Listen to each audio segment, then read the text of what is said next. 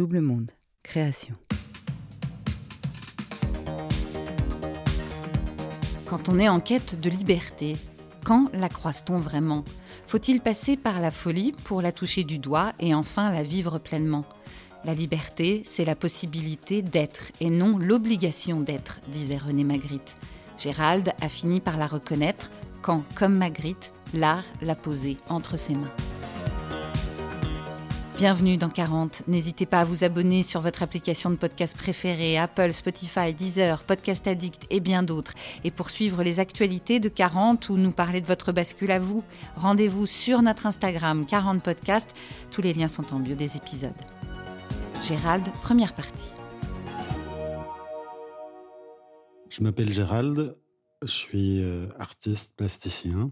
J'ai à peu près 55 ans et jusqu'à une quarantaine d'années, j'ai vécu dans des illusions de liberté et des tourments qui me donnaient envie de la trouver vraiment, cette liberté.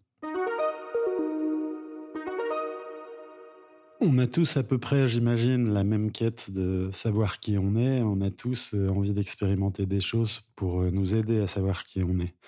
Et parfois, c'est les hasards qui décident. Moi, j'en ai eu un de hasard, mais dont j'ai pris conscience des années plus tard. C'est à l'âge de 5-6 ans et quelques.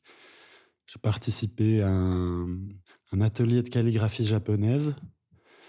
Et le geste, la matière, la couleur, l'intervenant m'a subjugué. Et d'une seconde à l'autre, je suis sorti d'une timidité ultra marquée quasi pathologique.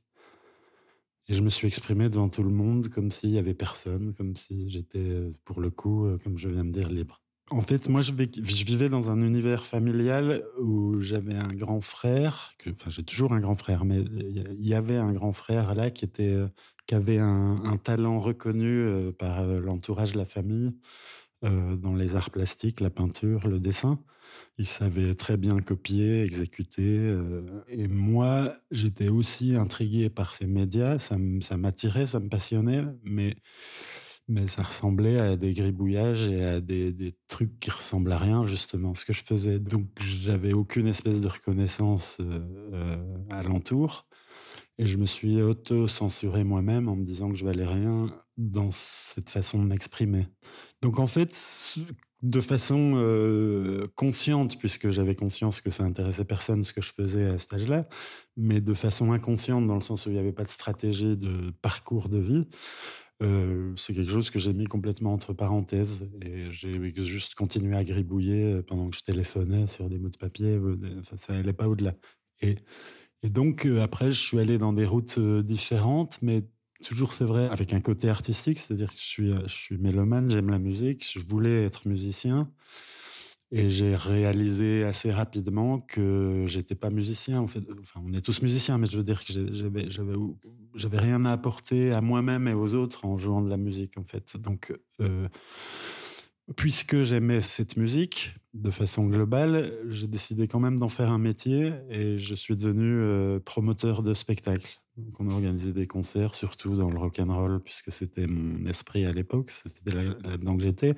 Mais donc on organisait des spectacles, euh, au début gratuits, après payants, après des tournées, c'est devenu un peu gros, etc. Puis et en fait, c'était encore, enfin c'était encore, c'était une fausse route aussi, puisque c'était c'était l'illusion aussi de travailler dans la musique. Mais en fait, euh, j'aurais vendu des chaussettes ou des billets de concert, c'est la même chose, c'est le même exercice, c'était le même exercice pour moi. Donc, j'ai, euh, à 23 ans, j'ai décidé d'arrêter de faire cette musique de cette façon. Euh, c'était de la production de commerce, c'était pas de la production artistique, parce que ça aurait pu être autre chose encore. Mais, euh, et, donc, j'ai arrêté ce métier pour aller vers une autre passion qui était, qui est toujours celle du cinéma.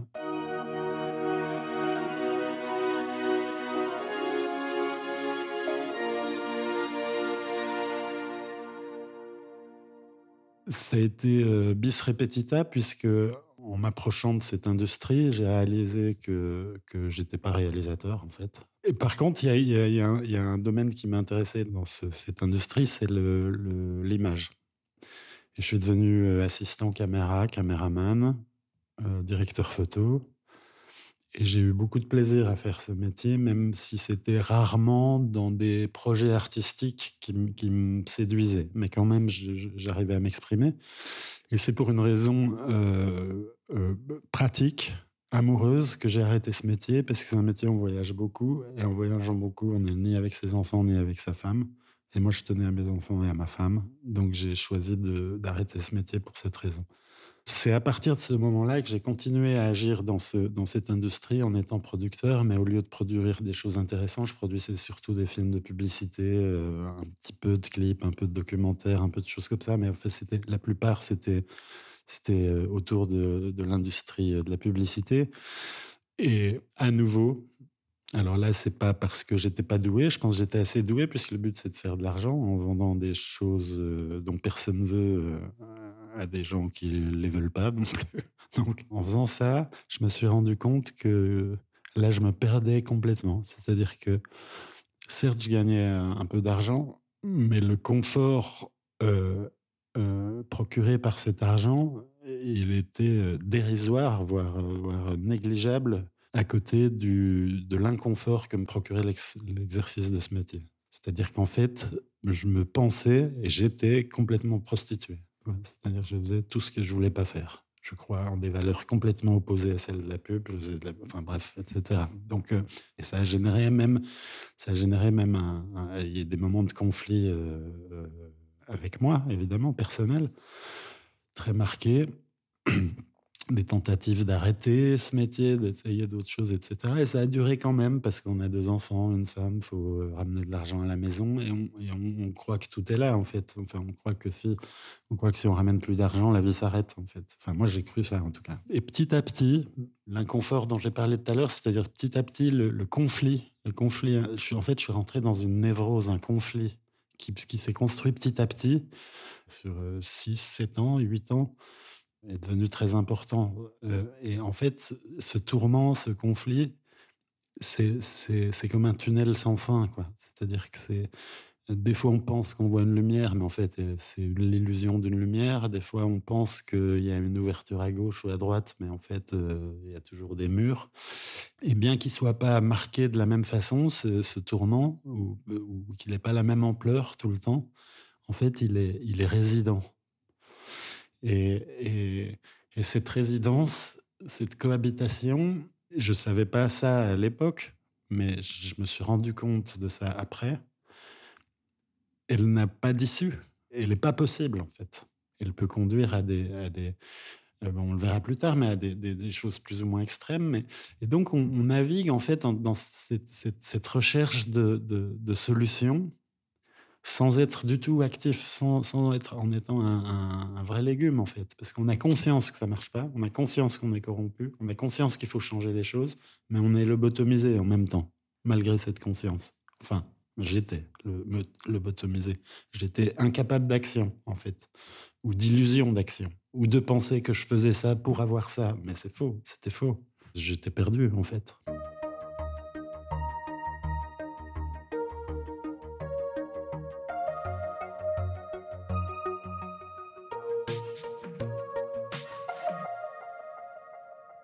Je pense que quand on est dans ce genre de labyrinthe, les êtres humains peuvent réagir de différentes façons.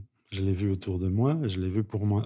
Je pense qu'il y a des gens qui laissent une part de doute, qui laissent une part, de possible à l'écoute, qui laissent une part de, à l'écoute de l'autre, pas à l'écoute de soi-même, mais à l'écoute de l'autre, puisqu'on parle d'aide, qui, qui sont peut-être prêts à certains moments à être aidés. Moi, pas du tout.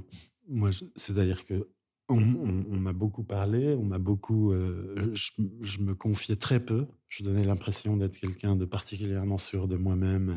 D'ailleurs, tout le monde pensait que j'étais sûr de moi-même et que j'étais pas du tout le maître du monde, mais maître de moi. Ce qui était, encore une fois, une image, une image donnée ou projetée en complète contradiction avec euh, ce que j'étais à ce moment-là. Donc, si je devais euh, euh, donner des raisons à ces comportements, j'imputerais tout à l'éducation. Je fais partie des gens, je ne dois pas être le seul, mais qui pensent que l'éducation, elle est fondatrice jusque dans les recoins de l'être humain. Même si par ailleurs, plus tard, il se passe des choses. mais je pense que je suis fait de mon éducation. J'ai vécu une vie qui s'appelle, qui s'appelait un échappatoire en fait. J'échappais à moi-même, aux autres, à ce que je refusais ou quoi. Mais, en fait, si j'ai pris du temps vraiment à, à commencer à trouver des routes, c'est parce que j'ai une éducation de merde. J'adore mes parents, mais je en, en vrai, dans le truc. Donc, dans mon enfance, j'ai eu une toute petite fenêtre qui était celle d'un de mes oncles avec qui je m'entendais bien et que tout le monde pensait qu'il était euh, complètement fou. Parce qu'en fait, lui, il était plus proche d'une liberté, mais il subissait aussi des, des, des contraintes euh, dont il avait du mal à se départir. Mais quelque part, j'ai l'impression que c'est lui qui m'a sauvé la vie. Enfin, dans, le, sans cette petite fenêtre, ça, aurait pu être compliqué. J'ai eu mon frère aussi un peu qui m'a qui m'a un peu sorti de, du, du enfin, montré quelques, voies, mais je pense qu'effectivement, c'est un sujet sur lequel je me suis beaucoup interrogé euh, euh, depuis un, bon moment, que ce soit pour moi, mes enfants, les gens que j'aime, les gens que je croise ou, qui que ce soit, de, le point de vue psychologique euh, un peu global. Je pense que les marques de l'éducation, elles sont profondes. Alors, des fois, les marques, elles sont très positives et très bien. Des fois, elles, sont moins, elles le sont moins. Donc, quand c'est très positif, ça fait des, ça fait des gens qui arrivent à, avoir un équilibre peut-être euh, plus joli, quoi, plus aérien, plus, euh, plus stable.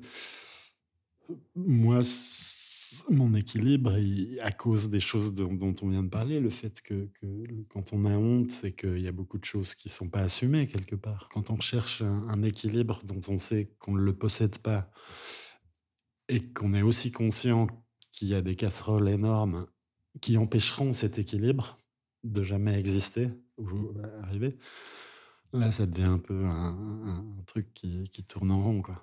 Et, c'est peut-être aussi de ça dont je parle quand je parle du labyrinthe sans sortie, de trucs. On ne sait pas où est la solution, en fait. On sait pas où on a conscience de certaines choses, mais on a aussi conscience des choses qui font, qui nous donnent la conscience qu'on n'y arrivera pas. De tourment qui a duré euh, depuis tout petit, hein, puisque je, je, fais un petit retour vite fait là-dessus, mais j'ai fugué dès tout petit, plein de fois et tout ça.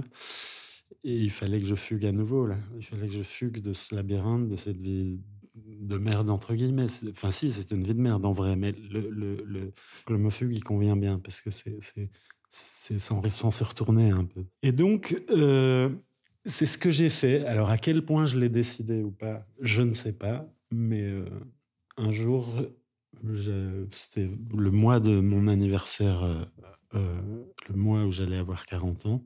C'était pas du tout euh, euh, calculé, ça. Euh, bah, je suis allé moi-même à l'hôpital psychiatrique. À suivre.